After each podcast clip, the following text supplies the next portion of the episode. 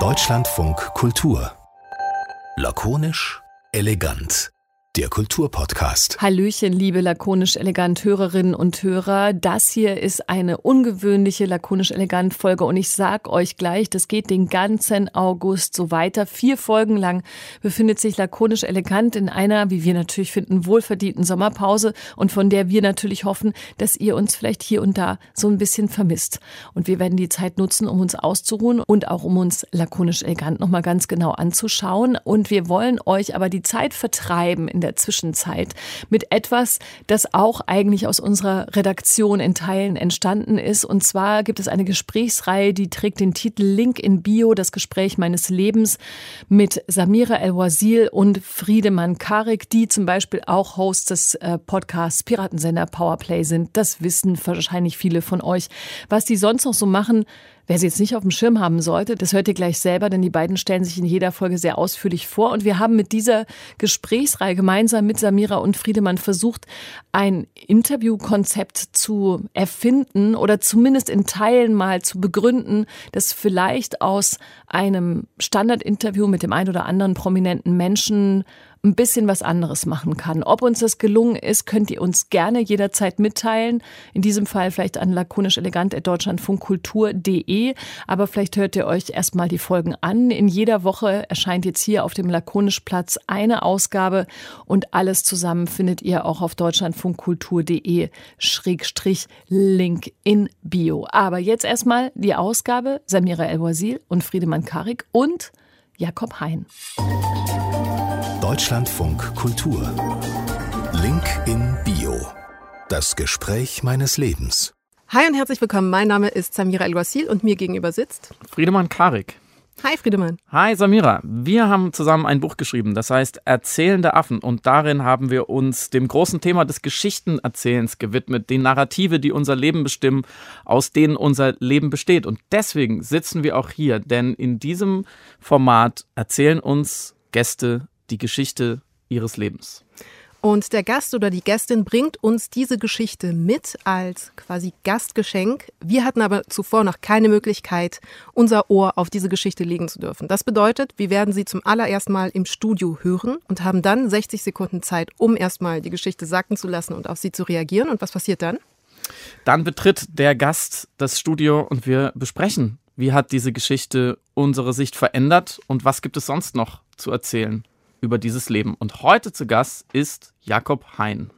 Und auf den freue ich mich insofern ganz besonders, weil ich weiß, dass es ein absoluter Wunschgast von dir war, Friedemann. Und da wollte ich dich erstmal fragen, warum? Ja, tatsächlich habe ich ihn mir gewünscht, weil er nicht nur tolle Bücher schreibt, also ein echter Literat ist, worüber man natürlich immer sprechen kann, sondern er hat, was bei Schriftstellern nicht so ganz gang und gäbe ist, er hat noch einen zweiten Beruf, er ist nämlich Psychiater. Und das Allerwichtigste, er ist lustig und deswegen wollte ich unbedingt, dass er herkommt.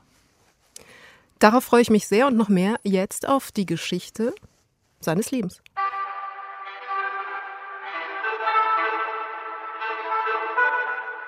Hallo, ich bin Jakob Hein, ich bin Arzt und Schriftsteller und manchmal Podcaster und manchmal sogar Schauspieler. Als die Anfrage kam, ist dann so eine Episode in meinem Leben mir mal so in den Kopf geschossen. Und zwar saß ich da gerade im Auto und fuhr zu meiner Psychotherapie-Weiterbildung und war gerade in der Charité zum Oberarzt ernannt worden und im Radio lief Wir sind Helden von hier an blind. Und irgendwie hatte ich da so ein ganz komisches Gefühl, als ob so alles zusammenkommt in meinem Leben. Und ich dachte, verdammt, die hat recht. Keiner tausend draußen vor dem Tor erklang ein Brausen und ich sang ein Männerchor.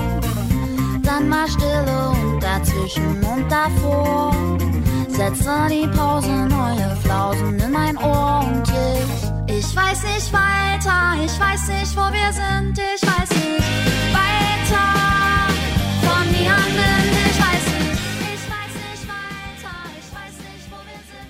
Also einerseits eben das Ärztliche, andererseits dann die tolle Musik von Judith Holofernes und dann irgendwie hatte ich da auch gerade ein Buch veröffentlicht, was ganz gut lief und irgendwie trotzdem immer dieses Gefühl, von hier an blind zu sein, niemand weiß, wie es weitergeht und doch macht man immer wieder Schritte nach vorn und es kann eben auch schön sein, dass es von hier an blind ist.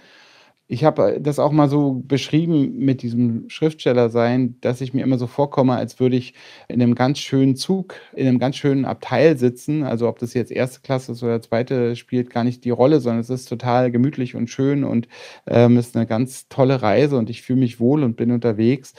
Und ich weiß nicht, wenn der Schaffner kommt, ob ich ein Ticket habe oder nicht. Kann sein, dass mein Ticket gar nicht das Richtige ist. Kann sein, dass ich aus dem Zug geworfen werde. Aber ich lehne mich dann trotzdem jetzt erstmal zurück, schaue aus dem Fenster und genieße die Aussicht. Also so dieses Gefühl, dass es irgendwie immer weiter nach vorn geht und dass man dann einfach jede Chance, die sich einem bietet, beherzt mit den Händen greift, weil ja, traurig kann man immer hinterher noch sein.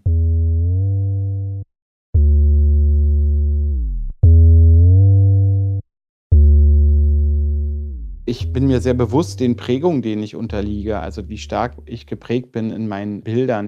Also ein ordentlicher Mensch, der hat eben einen Job und das reicht. Und ein Oberarzt von der Universitätsklinik, der macht nicht Faxen auf einer Bühne mit einem Komiker zusammen. Und immer dann, wenn ich mich da überwinden kann und das anders mache, als die Konvention uns das vorschreiben könnte, in dem Moment freue ich mich, dass ich das geschafft habe.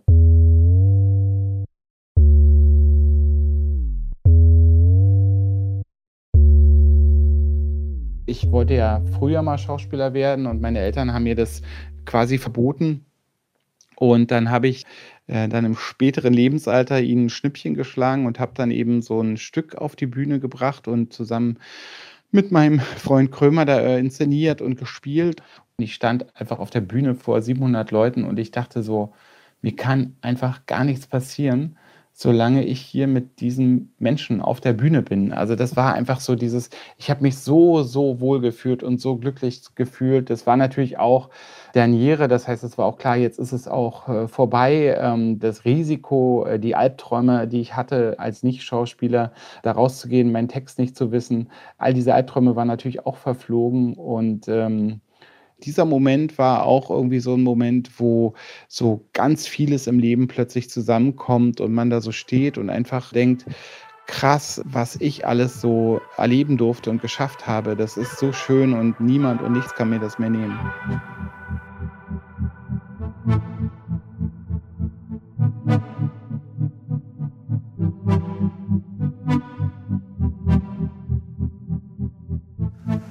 Du als Schauspielerin, Samira. Also da waren sehr viele Momente, wo ich natürlich sehr connecten konnte. Aber ich muss gerade, glaube ich, dieses Moment der Dankbarkeit, was er gerade beschrieben hat, und der Furchtlosigkeit nach der Derniere nochmal sacken lassen. Was waren deine Querverbindungen? Ja, ich dachte auch, eigentlich will man jetzt gar nichts mehr dazu sagen. Weil es war so schön, die im besten Sinne die Existenz eines Künstlers zusammengefasst. Mhm. Diese Ambivalenz zwischen Einsamkeit und dem Publikum. Da kommt schon die Uhr. Oh, wir haben ab jetzt 60 Sekunden Zeit aus dieser Bewegtheit, die uns, glaube ich, beiden gerade, die uns ergriffen hat, was zu machen für dieses Gespräch. Da du dir ihn als Gast gewünscht hast, hast du jetzt schon das Gefühl, dass es ganz anders kommt, als erhofft oder erwartet? Er hat sich in dieser Geschichte so wunderbar zufrieden und glücklich gezeigt. Das hätte ich ehrlich gesagt nicht gedacht. Ich hätte gedacht, der ist ein bisschen verkrachter auch durch seine beruflichen Dinge, was er so sieht jeden Tag. Das finde ich auf jeden Fall sehr, sehr spannend, dem nachzugehen, ob das stimmt. Vielleicht ist es auch ungerecht. Professionelle Gelassenheit oder tatsächlich die Stoa gefunden im Leben? Exakt. Und die zweite große Frage war, hat er ein Hochstapler-Syndrom, wenn diese Fahrkarte nicht gültig ist? Habe ich genau dasselbe gedacht. Imposter-Syndrom als Zug. Plan. Das können wir ihn sofort fragen. Ich bin schon aufgeregt. Haut er uns auf den Deckel, wenn wir so küchenpsychologisieren? Oh, da habe ich natürlich sofort Angst stimmt, davor. Klar. Also da können wir natürlich nur verlieren, aber dafür sind wir da. Andererseits sagt man ja, jetzt geht's schon los. Okay, das ist gut. Wir nehmen alles mit und hoffen, dass er... Ja, da ist er. Hallo, hallo. Hallo, hallo. Hallo. Jakob Hein ist im Studio. Wir sind einmal aufgestanden, um die Hände zu schütteln. Jetzt setzen wir uns brav wieder hin. Vielen Dank für den Besuch. Das ist also so aufregend. Oder? Ja, also für mich ist es sehr aufregend. Die nette Redakteurin hatte mich irgendwie ja kontaktiert und hat mir von dem Format erzählt. Und dann habe ich ja so gesagt, ja, kann ich gerne machen. Zu welchem Promi soll ich denn was sagen? Und dann hat sie gesagt, ja, zu Ihnen selber, Herr Hein. Ich so, okay, wie ihr wollt. Ich freue mich, hier zu sein. Das ist sehr merkwürdig, ja. Warum ist es merkwürdig? Ja, weiß ich nicht. Also ich verbringe mein Leben ja sehr viel damit, ein ganz normaler Mensch zu sein. Also ich stehe eben morgens auf und mache mir einen Tee und gehe auf die Toilette, putze mir die Zähne und so. Ich komme mir fehl am Platze vor ein wenig. Aber ich freue mich, euch zu sprechen. Aber ich fühle mich damit jetzt nicht nur wohl. Wir müssen eigentlich, mir fällt gerade auf, wir haben uns vorher noch nie gesehen. Wollen wir uns duzen? Ja, auf jeden Fall, bitte? Dachte ich. Ja, okay, auf jeden Fall, genau. Wir sind ja, das also ihr seid ja viel jünger als ich, insofern habe ich ja damit angefangen. Aber ich habe jetzt gedacht, wir zwei sind zusammen älter als du. Das deswegen stimmt, das ist genau richtig. Dürfen wir es auch anbieten. Du fühlst dich nicht berühmt? Nee, wirklich nicht. Also ich bekannt? Weiß, ich bin's nicht. Nee, also es ist immer, wenn ich irgendwie mal im Fernsehen war, persönlich, dann bin ich so für eine Woche, werde ich dann so irgendwie beim Bäcker erkannt, aber das war's dann auch. Ich war letztens bei einem Format, was meine Kinder auch sehen und das fanden die sehr gut. Ich war bei Krömer und dann waren die so, hey, okay, das ist toll, also endlich können wir auch unseren Kumpels erklären, dass du wirklich Fame bist. Und da dachte ich, ja, ich hab's geschafft. Aber es deckt sich ja interessanterweise mit dem, was du in deiner Geschichte berichtet hast, über die Zugfahrt, in der du mit Gelassenheit hinnimmst, dass du vielleicht aus dem Zug geworfen werden könntest.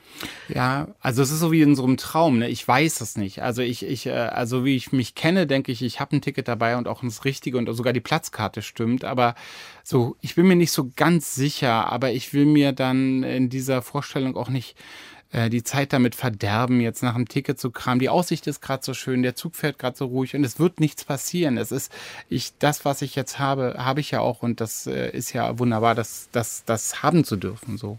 Ich ziehe die Frage nach dem Hochstapler-Syndrom offiziell zurück. Das ist zu cool für Hochstapler. Aber, ja, also ich glaube, ich hatte das früher auf jeden Fall, also dass ich so denke, also als Schriftsteller ist es ja so, also dass man schreibt und niemand kennt die Schwächen des Textes besser als du selber. Das also und am Anfang war das auf jeden Fall so, dass ich dachte, wow, du kommst hier ganz schön weit mit dem, was du da abgeliefert hast und das konnte ich so ein bisschen verlieren. Also das habe ich so ein bisschen verloren. Ich kenne immer noch die Schwächen meiner Texte und auch die Schwächen meines Schreibens, aber ich denke, es ist schon auch okay. Also es ist auch, also das, was ich kann, kriege ich auch ganz gut hin so. Jetzt muss ich natürlich fragen, was würdest du als Schwächen deiner Texte definieren? Ja, oh, das ist eine gute Frage. Nicht so nett, aber sehr gut. Es ist eine bewusste Entscheidung. Also ich glaube an meine LeserInnen. Also ich glaube einfach daran, dass die das verstehen, was ich da schreibe. Und ich muss es ihnen nicht dreimal sagen. Ich muss einen Punkt, der mir wichtig ist, nicht dreimal sozusagen nach Hause bringen. Karl Jaspers, ein großes Vorbild, ein toller Psychiater, toller Schriftsteller, der war ganz gegenteiliger Meinung. Der meinte, dass man wichtige Punkte 4-5-mal dem Leser, wie er ja noch sagte, weil er ja noch nicht das vom Gendern kannte, dem Leser sozusagen 4-5-mal unter die Nase reiben muss. Dieser Meinung bin ich nicht. Mich haben manchmal LeserInnen nach Lesungen angesprochen und haben gesagt, ja, Sie haben das so toll geschrieben, aber wissen Sie, ich dachte das und das. So Gedanken, die mir auch beim Schreiben des Buches gekommen waren und die ich auch wichtig finde. Und dann dachte ich so, ja, ist doch toll. Ich hab's gedacht, du hast es gedacht und durch das Buch kommen wir darüber ins Gespräch. Warum sollte ich das jetzt noch hinschreiben? Es hätte mich beim Hinschreiben gelangweilt. Mhm. Und das ist so eine Art, also das ist etwas, was ich nicht mache, warum meine Texte auch in der Regel kurz sind. Auch meine Bücher sind kurz. Jetzt könnte man natürlich sagen, dass Karl Jaspers einfach nur Männer angesprochen hat, nur für Männer geschrieben hat. Und denen muss man Sachen vielleicht 4-5-mal sagen. Und in dem Moment, wo man für LeserInnen schreibt, kann man es vielleicht ein bisschen reduzieren. Und ich darf mich Kollege nennen, der auch versucht, Literatur zu produzieren, hätte natürlich jetzt noch 99 Fragen zur Textproduktion und natürlich noch zu den anderen Schwächen und zu den Stärken. Aber mir geht ein Bild aus deiner Geschichte nicht aus dem Kopf, nämlich, dass für dich das Schreiben oder die literarische Karriere, wenn man so nennen will, wie eine Zugfahrt ist. Und ich finde, das Wichtigste an einer Zugfahrt ist ja, dass man nichts tun muss. Und für mich ist Schreiben auch wunderschön, aber es fühlt sich eher an wie eine Wanderung. Und zwar manchmal mit einem ziemlich großen Rucksack. Ich muss mir jeden Ausblick hart erarbeiten. Fällt es dir so leicht? Ja, also... falsche Antwort, Jakob Hein. Das tut mir sehr leid. Ich kenne diesen Diskurs sehr lange. Ich war ja über 20 Jahre in der Lesebühne und habe da mit wunderbaren Kolleginnen wunderbare Erlebnisse gehabt, tolle Texte gehört und tolle Texte geschrieben. So, und dann ging es natürlich immer um den Begriff der Arbeit, also um den Begriff, dass eben die Textproduktion natürlich auch Arbeit ist, die ich vollkommen anerkenne. Allerdings hatte ich zu diesem Zeitpunkt schon im Krankenhaus sowohl mit Kolleginnen zusammengearbeitet, aber auch selber schon Schichten gemacht, Nachtschichten. Also das heißt, du kommst morgens ins Krankenhaus, verrichtest dort deinen gewöhnlichen Dienst und bleibst dann einfach in dem Krankenhaus kleben bis zum nächsten Morgen um 8 und behandelst dann PatientInnen, was auch immer sozusagen die Nacht dir bringt. Und danach bist du also komplett gerädert. Du kannst den nächsten Tag einfach in die Mülltonne werfen. Das ist wirklich hammerhart. Und dann denke ich immer, das ist Arbeit. Also das ist auch immer so ein bisschen so ein Moment der Härte. Und auch natürlich ein sehr preußisch-deutsch-protestantisches Bild von Arbeit. Aber das ist so eine Arbeit, die ich auch kennengelernt habe. Und im Vergleich dazu ist Schreiben für mich schon eine Zugfahrt und was ganz Tolles. Und etwas, was ich wirklich gerne mache und wo ich immer dankbar bin, dass ich das gerade machen darf, dass die von mir sehr geliebte Mutter meiner Kinder sich um meine Kinder ja auch lange dann gekümmert hat in der Zeit, wo ich geschrieben habe. Wir haben dann einen Wechsel gemacht, aber das habe ich immer als eine Zugfahrt in der ersten Klasse empfunden. Wenn du von deinem Werdegang berichtest und auch aus deiner Geschichte klingt so eine große Demut und Dankbarkeit in Bezug auf alles Erreichte durch. Und ich wollte fragen, diese Bescheidenheit, die du mir hier auch vermittelst, wenn du auch sagst, ich bin ein ganz normaler Mensch und du nimmst dich gar nicht selber als Person, als prominente Person wahr in der Eingangsvorstellung, ist das geprägt durch deine Interdisziplinarität deines Arbeitens, also der Umstand, dass du diese harten Schichten auf der einen Seite hast und dann die kreative Selbstentfaltung auf der anderen Seite in schriftlicher Form.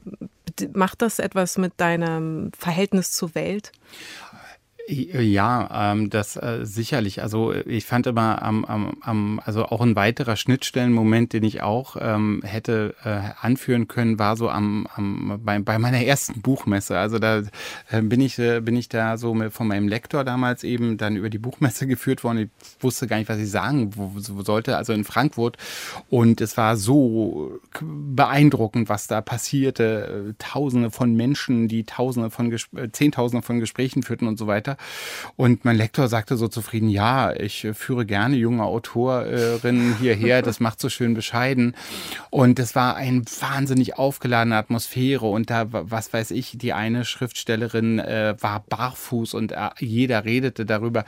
Bei den Österreichern war irgendwie Wolf Haas gerade und alle rannten dahin und soffen Rotwein. Und der Wolf Haas ist da. Und dann bin ich an einem Morgen in den Zug gestiegen, bin nach Hause gefahren, bin am nächsten Tag, habe ich mich geduscht, bin ins Krankenhaus gefahren und kein Schwein kannte mich, kein Schwein kannte das, niemand wusste irgendwas. Ich hatte einfach 3 Tage frei, war es schön, okay, hier geht's wieder los, du musst den Patienten aufnehmen, bei dem musst du Blut abnehmen und bei dem musst du nochmal Natrium messen. Alles klar. Es ist ja schon, der Schriftsteller, die Schriftstellerin, das ist ja schon auch ein oft idealisierter Beruf oder eine Position in der Gesellschaft. Und viele Leute hätten das Talent, aber trauen sich nicht oder haben nicht die Hartnäckigkeit oder haben die Hartnäckigkeit oder das Talent nicht. Also und man braucht viel Glück, es muss irgendwie alles zusammenfallen. War das für dich schwerer, Schriftsteller zu werden oder schwerer, Psychiater zu werden? Was war der härtere Weg? Es war, ja, das ist eine Frage, also ich fand... Du darfst auch sagen, ich fange nochmal von vorne an. Nein, das ist, ich finde das eben beides nicht schwer. Also ich finde das irgendwie schwer. Also es gibt schwere Sachen, die würde ich dann eben auch als solche beschreiben wollen.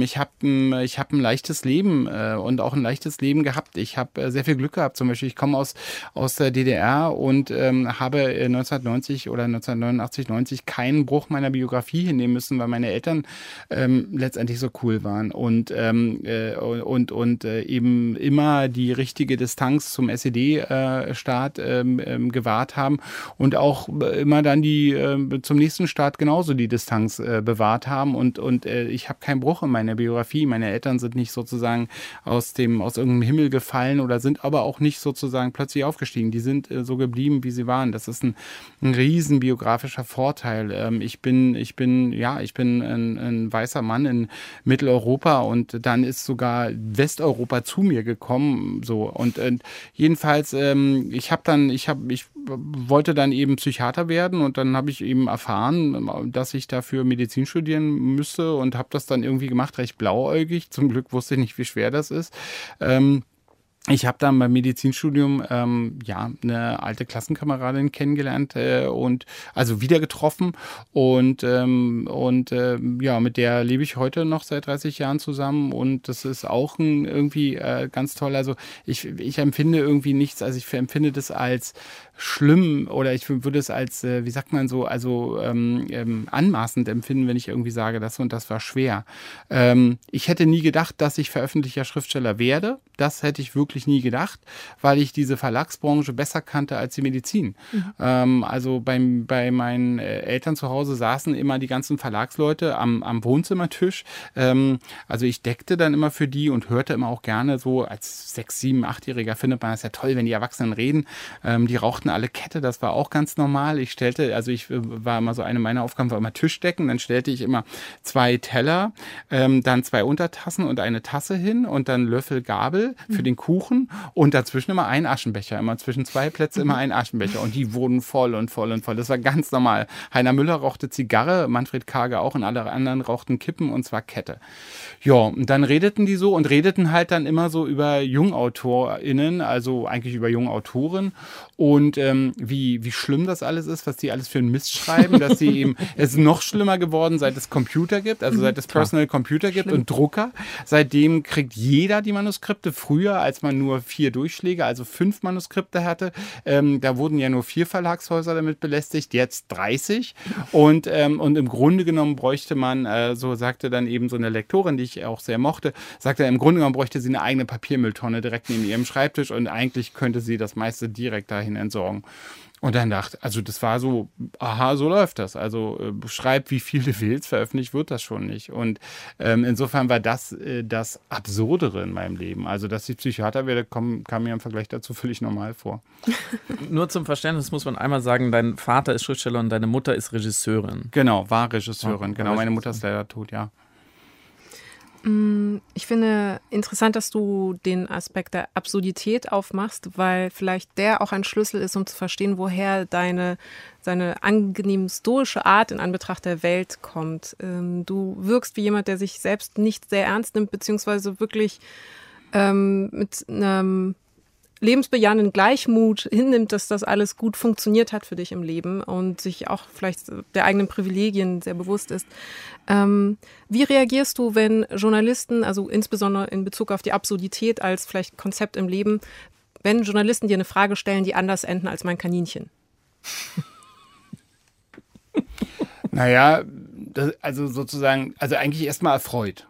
So, weil ja die meisten Fragen enden ja mit mein Kaninchen und dann, also so, das ist erstmal so das Gewöhnliche, wo du so die Antwort hast und wenn dann mal eine Frage anders endet als mein Kaninchen, dann denkst du so, erstmal ist so eine Erleichterung und dann denkst du natürlich, ja, was sagst du jetzt? Weil, also so ein kurzer Moment der Verwirrung, weil das ja so ungewöhnlich ist.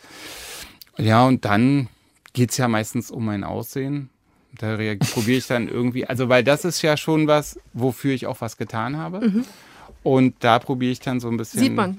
Ja, hättest du jetzt nicht sagen müssen. Harte Arbeit, nein. Ein bisschen viel, aber es stimmt. Ich werde viel darauf angesprochen, aber eben auch nicht nur von Journalistinnen, sondern natürlich auch in der U-Bahn und so. Tut das manchmal weh, dass du auf dein Aussehen reduziert wirst? Es ist eben so, es ist immer so, dass beides, ne? Also du setzt eine Sonnenbrille auf, du ziehst dir einen schlabberigen Pullover an und trotzdem erkennt dich ja jeder. Und dann denkt man so, ja, ich hätte auch einfach die Jahre 2005 bis 2008 im Studio lassen können und dann wäre es heute halt anders. Andererseits ist es halt auch toll. Es ist, weißt du, so, weil du die Fragen des George Clooney, was soll der sagen? Ja, klar. Also der wird immer auf seine Frau reduziert, die ist ja auch toll, aber er wünschte sich eben, dass er vielleicht auch wahrgenommen wird. George Clooney ist der Mann von dieser Menschenrechtsverletzung. Ja. Genau, ja, genau. Und der ist Schauspieler. Der ist Schauspieler. Was hat der gemacht? In so einer Serie hat er früher gespielt. Der hat einen Arzt gespielt in einer Serie, einen Kinderarzt in einer Serie. Aber apropos Wunschträume, ja, wenn wir schon dabei sind,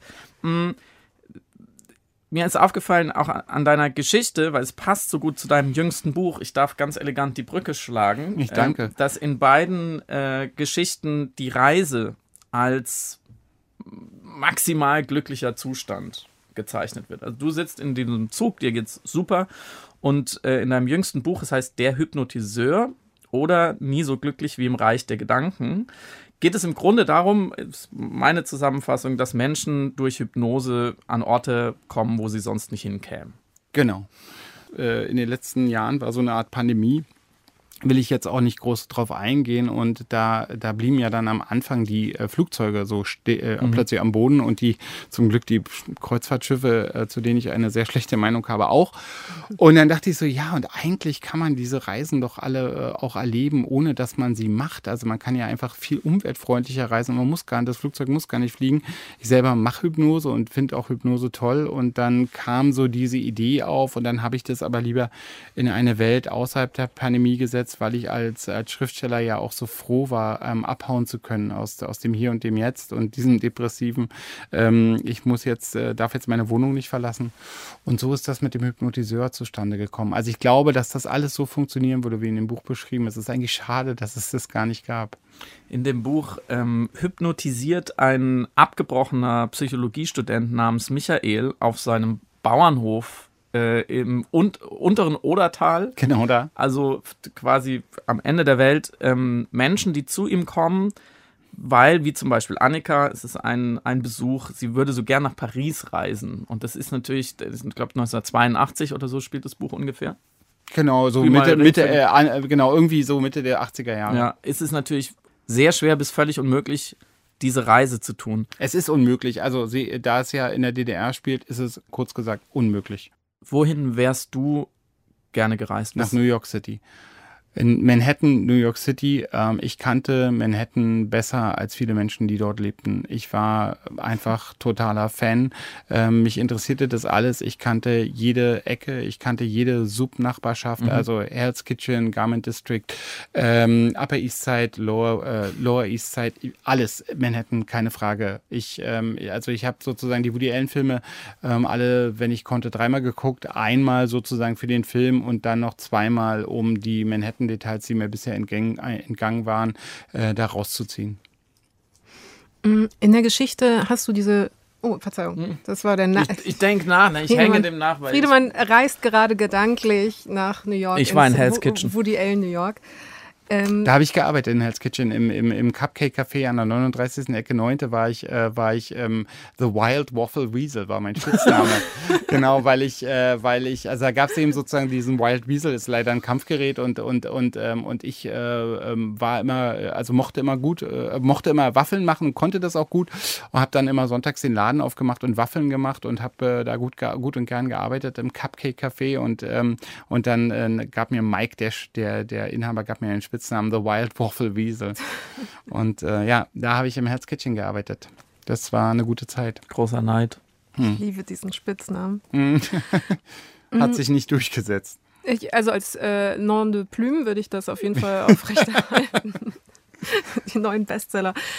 In der Geschichte hast du so einen schönen Moment erzählt von der Derniere, die du hattest mit einem Stück, das du auf die Bühne gebracht hast, um deinen Eltern ein Schnippchen zu schlagen und quasi doch noch den Weg zum Schauspielerischen zu finden.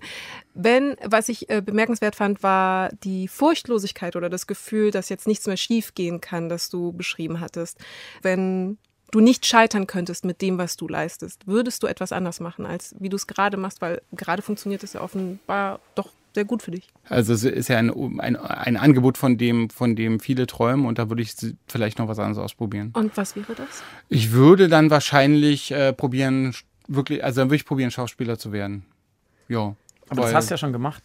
Ja, aber natürlich, dadurch, dass es niemand so wahrgenommen hat, war das ja dann nur dieses Einmalige. Also das war ja nur einmal das zu machen, das eigene Stück spielen, also die zweite Hauptrolle im eigenen Stück, das ist irgendwie so durchgerutscht, was auch total okay ist. Warum hast du das nicht versucht, als du flügge geworden bist und nicht mehr abhängig warst von der elterlichen Erlaubnis. Ehrlich gesagt haben mich meine Eltern schon auch sehr überzeugt, und die haben auch völlig recht, und das wäre für mich auch in dem Alter gar nicht so eine gute Idee gewesen, das zu machen, und ich fand ja dann auch den Psychiaterberuf ganz toll, also ich fand das super interessant.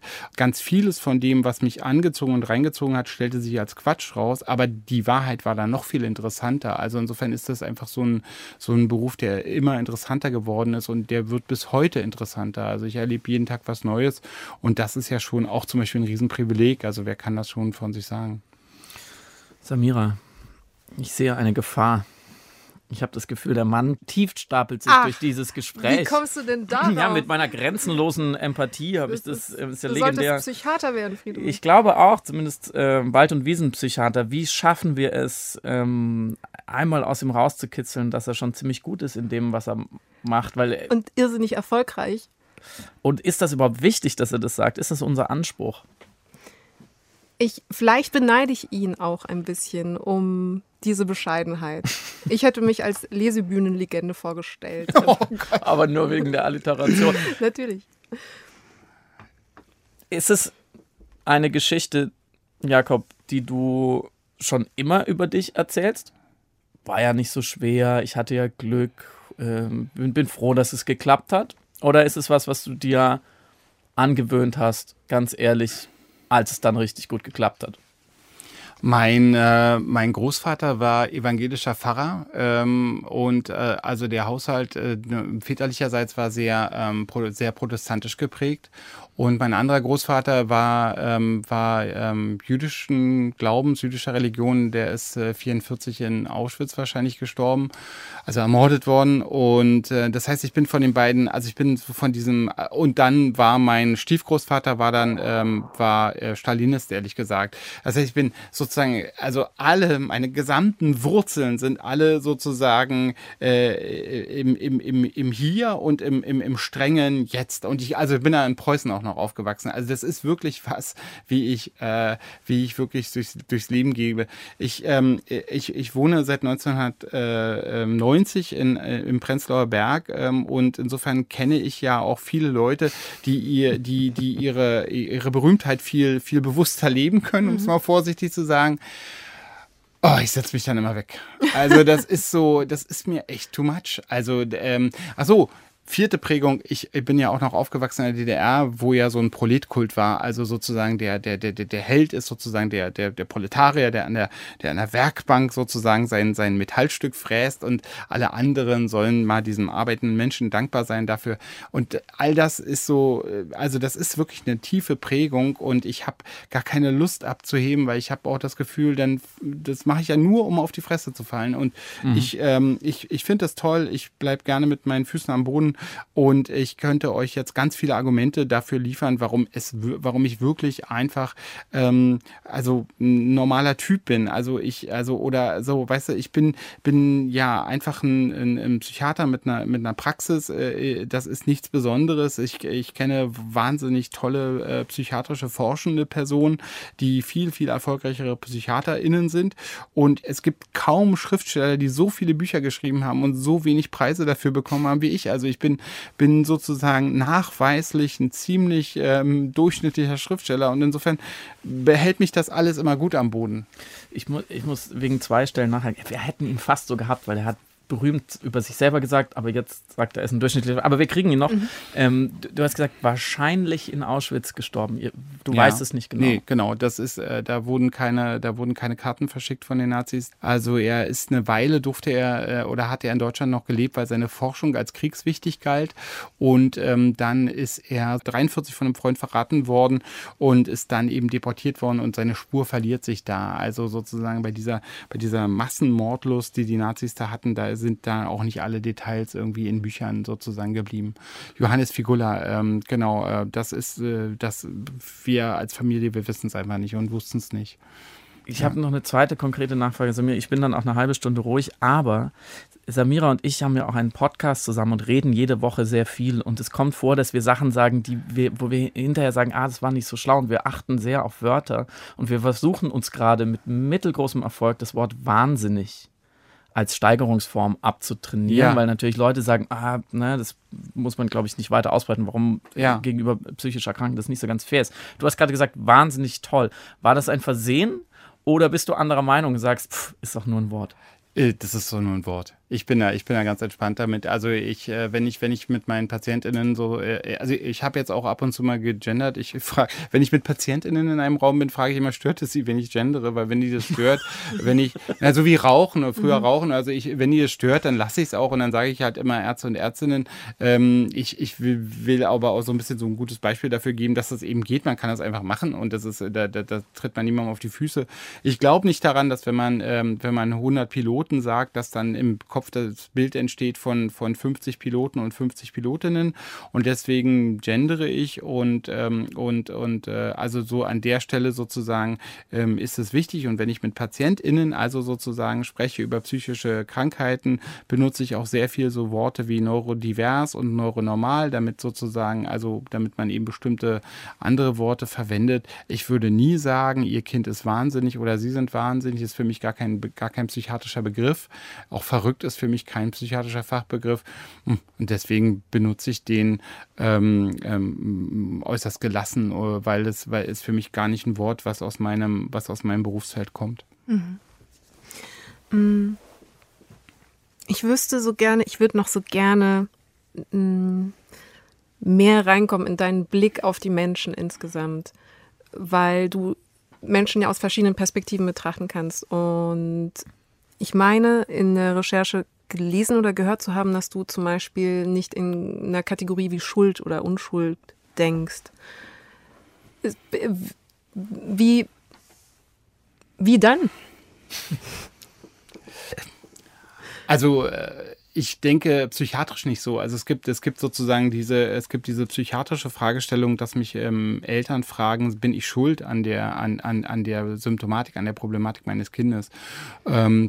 Häufig Mütter. Mhm. Und dann sage ich immer, unten in der Anmeldung steht ein Schuldmülleimer und alle, die hier reinkommen, sollen möglichst ihre Schuldgefühle gleich dahin hinwerfen, weil Schuld sehr unproduktiv ist.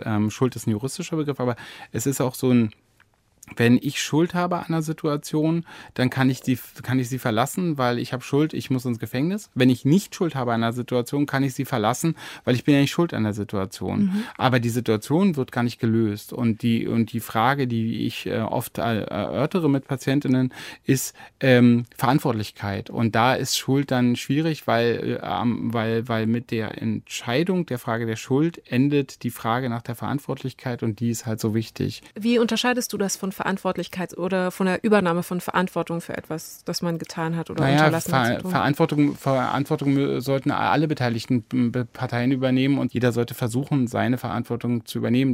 Dann wäre die Welt manchmal echt eine bessere. Und ein Freund von mir, Regisseur, hat zu mir mal den Satz gesagt, die Schuldfrage ist immer geklärt. Und ich dachte, okay, also ich hörte dann so zu, wie geht's jetzt weiter? Und es ging gar nicht weiter. Und er meinte, ja, die Schuldfrage ist immer geklärt, weil die Antwort ist immer, du bist schuld. Also Schuld, die Schuldfrage ist ja immer, ist ja nie ich, sondern ist ja immer, du bist schuld. Und anstatt sozusagen dem anderen die Schuld zu geben, sollten wir alle in Konfliktsituationen probieren, unsere Verantwortung zu definieren. Naja. Mhm. Ist zumindest eine Hoffnung oder ist zumindest ein Konzept, was ich weitergebe. Also ich weiß, dass es nicht immer funktioniert, aber das, unsere Welt wäre manchmal besser, wenn es so wäre. Wie schaffst du es, dich selber offensichtlich gar nicht so ernst zu nehmen und nichtsdestotrotz unsere Welt und die Menschen darin ernst zu nehmen? Ja, es gab so einen englischen Lord, den ich selber bewundere. Ich glaube, der 5. Lord Salisbury, und der hatte die Probe der Lächerlichkeit. Eine große Wahrheit, also so ein philosophisches Konzept einer großen Wahrheit, muss in jedem Licht eine große Wahrheit bleiben. Sie ist im Licht des Ernstes sozusagen eine große Wahrheit, sie ist im Licht der Bewunderung eine große Wahrheit und sie ist auch in dem Licht der Lächerlichkeit eine große Wahrheit. Also the proof of ridicule. Und er deswegen war ihm immer wichtig, dass man auch sich über Dinge lustig machen kann, weil die großen Wahrheiten bleiben dann bestehen. Mhm. Und fand es immer toll, weil mich das natürlich an meine Jugend in der DDR erinnert hat, aber auch an dann Recherchen über Humor in der Nazizeit, dass ja sozusagen also Regime, also Diktaturen mögen immer keinen Humor, weil nämlich ihr Quatsch im Licht der Lächerlichkeit nicht Bestand hat. Und wenn ich nicht über mich selber lachen kann, dann fange ich auch an zu schummeln. Also dann fange ich so an, also sozusagen als großer Mensch war das jetzt eine tolle Sache, die ich gesagt habe. Aber wenn ich mir erlaube, über mich selber zu lachen, dann ist das ganz schön banal, was ich da gerade rausgehauen habe. Und deswegen sozusagen will ich mir immer sozusagen die Lampe erhalten, die mich auch mit dem Licht der Lächerlichkeit bescheint. Ich habe noch eine andere Frage. Es tut mir leid, die muss ich noch kurz zwischenschieben, wenn das okay ist. Wenn es dir leid tut, ist es okay. Tut es dir wirklich leid oder hast du es mir so genau, gesagt? Genau, Hauptsache ist es nicht eine Krokodilsträne bei mir. Nein, ich will ja auch den Betrieb nicht aufhalten. Aber gut. Mir ist nämlich aufgefallen, deine Verwendung des Wortes normal. Weil das war tatsächlich eines deiner ersten Worte gleich zu Beginn deiner Vorstellung, dass du gesagt hast, ich bin ein ganz normaler Mensch. Und das wirkte wie ein Gegensatzpaar zu prominenten Menschen. Und was bedeutet der Begriff normal für dich? Ach, das ist witzig, dass du das sagst, weil ich eigentlich Riesenprobleme mit dem Wort habe. Also weil das ja eben, also das Wort normal ist total schön und alles in Ordnung damit, aber das Problem ist ja, dass es sozusagen eine Sphäre definiert von Nicht-Normalen. Und das ist, insofern habe ich da einen riesen Fehler gemacht. Das ist ein Wort, was mir viel wichtiger ist, als wahnsinnig wenig zu verwenden. Also ich glaube zum Beispiel, dass es so ein ganz, ganz, ganz guter und vielleicht auch sogar zukunftsträchtiger Begriff ist, sozusagen dieses Konzept von neuronormal und neurodivers. Also, dass man sagt, es gibt Menschen, die neigen zum Beispiel zu depressiven Erkrankungen und das ist eben so, das heißt aber nicht, dass die nicht normal sind, sondern das ist eben sozusagen eine Art von Diversität, die sich an der Stelle im Nervensystem sozusagen zu finden lässt. Wir dürfen natürlich nicht dabei verlieren, wie wir Menschen helfen können, indem wir sozusagen immer in so eine Beliebigkeit ausrutschen. Wir können ja jetzt als PsychiaterInnen sehr gut Menschen helfen im Moment, indem wir natürlich das auch verstehen und auch als eine Besonderheit ansehen. Aber ganz normaler Mensch ist bei mir so, damit meine ich so dieses ganz bewusst, dieses Setzen, so dieses komische, prominenter Mensch. Also ich kann damit wirklich nichts anfangen. Ich habe ja nun auch natürlich sehr, sehr viele prominente Menschen auch kennengelernt, auch in meinen beiden Berufen, und ich weiß, wie gewöhnlich eigentlich das ist, und das ist natürlich immer auch ein sehr besonderer Moment ist, dann eben zum Beispiel so eine tolle Gelegenheit zu haben, mit zwei so netten Menschen wie euch zu sprechen, einfach nur, weil man irgendwie mal ein Buch geschrieben hat. Also das ist irgendwas, wo ich so denke, wo aus mir so herausbricht, zu sagen, ich bin ganz normal, ihr habt den Falschen. Einfach nur, weil ich ein Buch geschrieben habe, sagt der Mann mit vielen, vielen Büchern, produziert ungefähr alle 3 Wochen einen neuen Bestseller, fantastisch recherchiert und geschrieben. Aber klar, wenn das dein Narrativ ist, dann, wir wollen es ihm lassen. We won't judge it. Wir beißen uns sonst die Zähne aus an dieser Selbsterzählung. Du hast in der Geschichte ganz klar gemacht, da lief dieses Lied von Wir sind Helden, ich glaube im Radio, es war so Zufall. Ja. Also ich meine, ich höre natürlich auch Radiosender, wo so eine gute Musik läuft. Selbstverständlich. Von hier an blind. Und das hat, da ist es dir, du sagtest, in den Kopf geschossen. Ja. Ganz spontan.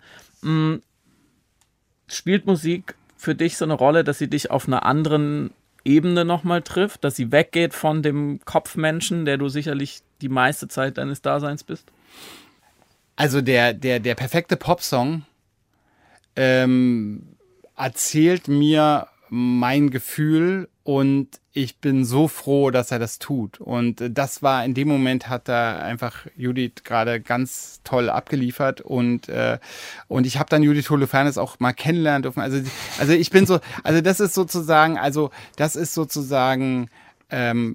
ich hatte also mit meiner Frau auch so eine Verabredung, also wenn es mit Judith Holofernes klappt, dann trennen wir uns. Und bei ihr war es Judith und ich kommen zusammen und sie hat auch nichts dagegen. Alles ist okay. Ja. Ich habe dann Judith mal getroffen und es ist leider nicht zum Äußersten gekommen. Sie lebt wohl auch in einer Beziehung. Das war dann ihre schwache Ausrede. Nee, aber in diesem Moment irgendwie, also ich kann das eben auch schwer ausdrücken, deswegen bin ich auch so glücklich, dass das Beispiel gelaufen ist. Ich hoffe, dass da jeder Hörerin da ihr Bild auch gefunden hat. Es war so ein Moment, wo ich so dachte, Wahnsinn. Ich will dazu auch mal eine Geschichte erzählen, die die sehr mit meinem Narrativ übereinstimmt, wie ich Oberarzt geworden bin.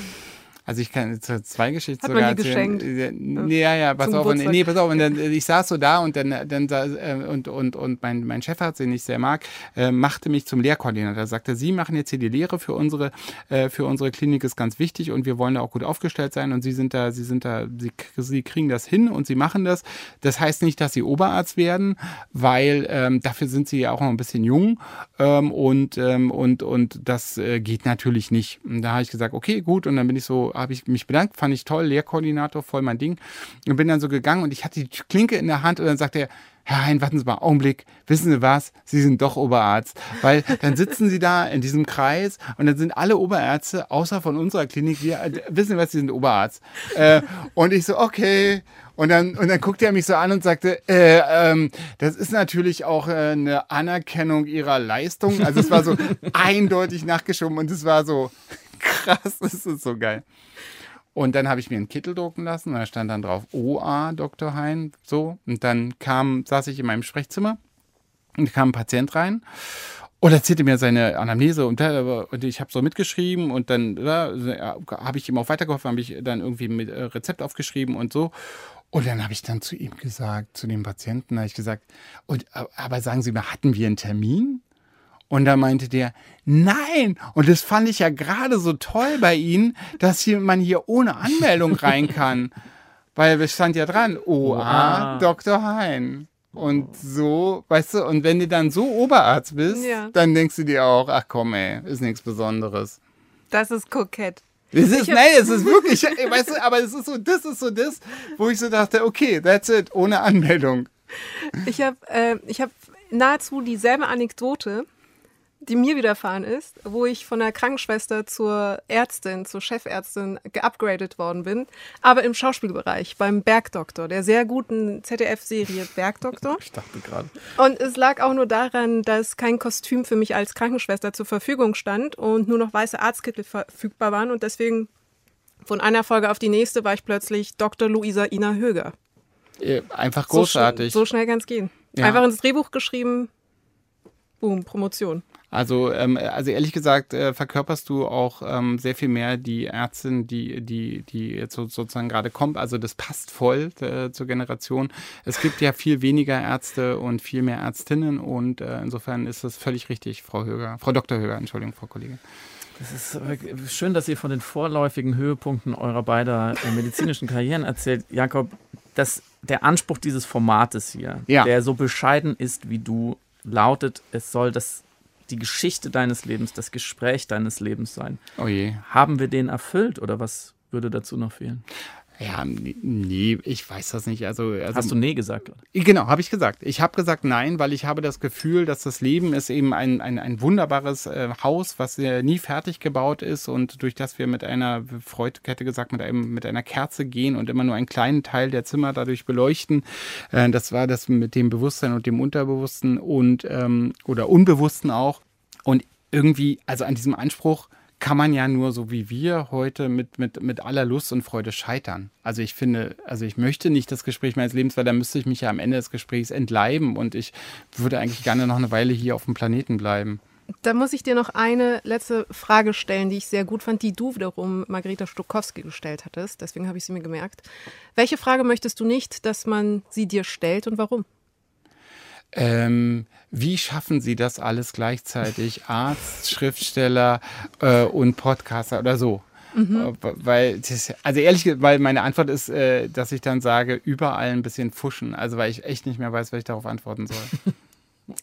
Verstehe ich sehr gut. Und dazu bist du auch noch ein Sammler alter Jugendsprachebegriffe, findet man auf deiner Homepage. Und damit möchte ich, wenn ich darf, auch langsam das Ende der Folge einleiten.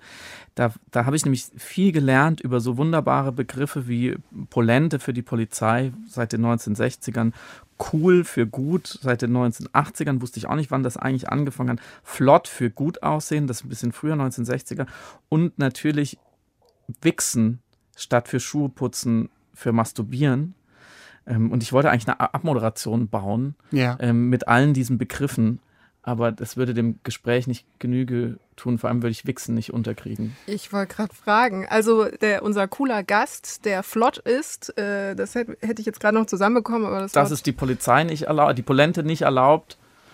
Oh je, oh je. Oh je. Es ist übrigens, das ist so ganz schlimm, wie sagt man so, Konzeptliteratur, ne? Also man schreibt eigentlich gar nicht so, wie man gerade Lust hat zu schreiben, sondern nimmt so einen Baukasten und probiert aus dem einen Text zusammenzusetzen, meistens unerträglich zu lesen. Also man spürt, dass die Autorin so eine ganz gute Idee hatte und dass sie nicht wusste, wie sie die umsetzt. Perfektes Schlusswort. Ja. Das war Link in Bio, das Gespräch meines Lebens. Mit Jakob Hein, Samira El-Wazil und mir, Friedemann Karig.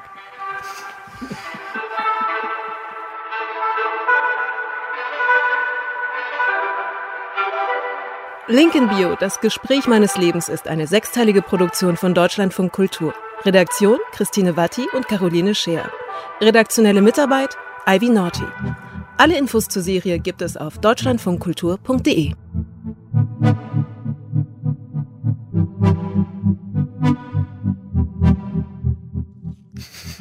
Was war das?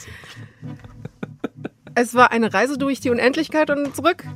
Ja, das war wirklich, Samira, in über 2 Jahren intensiver Zusammenarbeit der mit Abstand beste Moment unserer professionellen gemeinsamen Reise durch die Zeit, als du diese Frage mit dem Kaninchen gestellt hast. Okay. Ich hoffe, das verstehen die Leute. Vielleicht sollte ich es nochmal erklären. Ich wusste nämlich, dass er eine große Affinität zum Absurden hatte. Mhm. Und ich wollte das gerne thematisch einführen, weil ich dachte, vielleicht ist das eben auch eines der Faktoren, die seine unendliche Gleichmut erklären können. Wenn sowieso alles ein bisschen egal ist und alles dadaistisch und absurd, dann kann man viel gelassener natürlich in diese Welt blicken. Und ich wollte das einleiten mit einer absurden Frage. Und da die meisten Fragen immer so aufgebaut sind, dass der Hauptteil der Frageinformation auf den letzten beiden Worten platziert werden, ist es umso überraschender, wenn du dann einfach die Substantive am Ende austauscht und dann fragst. Kaninchen. Leute sind tatsächlich überrascht, wenn ein Satz anders endet als die Kaninchen, ja. Aber er hat es doch super aufgenommen. Er hat nicht mit der Wimper gezuckt, muss man sagen. Ich glaube, man hört das auch, dass er nicht mit der Wimper zuckt, aber man kann es nochmal übersetzen. Vor allem, er hat nicht ironisch geantwortet, sondern mit aller Ernsthaftigkeit auf diese Satzkonstruktion reagiert. Also das fand ich sehr bewundernswert. Spiel, Satz und Sieg, El-Wazil, würde ich sagen. Allein dafür hat es sich gelohnt, aber es war auch so, glaube ich, ich hatte großen Spaß. Ich habe viel gelernt und ich bin wirklich beeindruckt, wie tief man stapeln kann. Wie tief man, vielleicht müssen wir das auch hier nochmal rauskehren, es ist wirklich ein in seinen Bereichen, in seinem Metier sehr erfolgreicher, sehr versierter Mensch, der sehr produktiv ist und einen Stil auch für sich gefunden und geprägt hat und der das Ganze so vermittelt, als sei das immer so irgendwie an der Straßenecke mal so eben mit aufgelesen, weil gerade am Wegesrand gefunden. Und ich würde sagen, es ist unser Verdienst, dass wir die eine Stelle rausgekitzelt haben, wo er nicht bescheiden ist, sondern sich vielleicht ein ganz kleines bisschen überschätzt, das sein Aussehen. Da war er schon eingebildet. Ein bisschen. Klitzeklein wenig.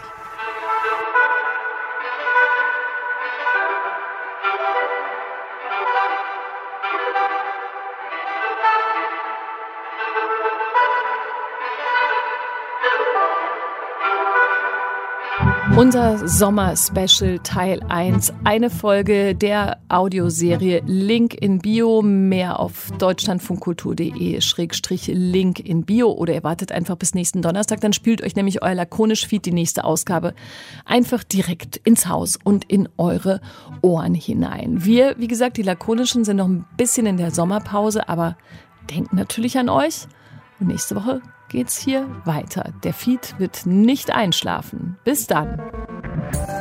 Mehr von Deutschlandfunk Kultur hören Sie auch in unserer App, der DLF Audiothek.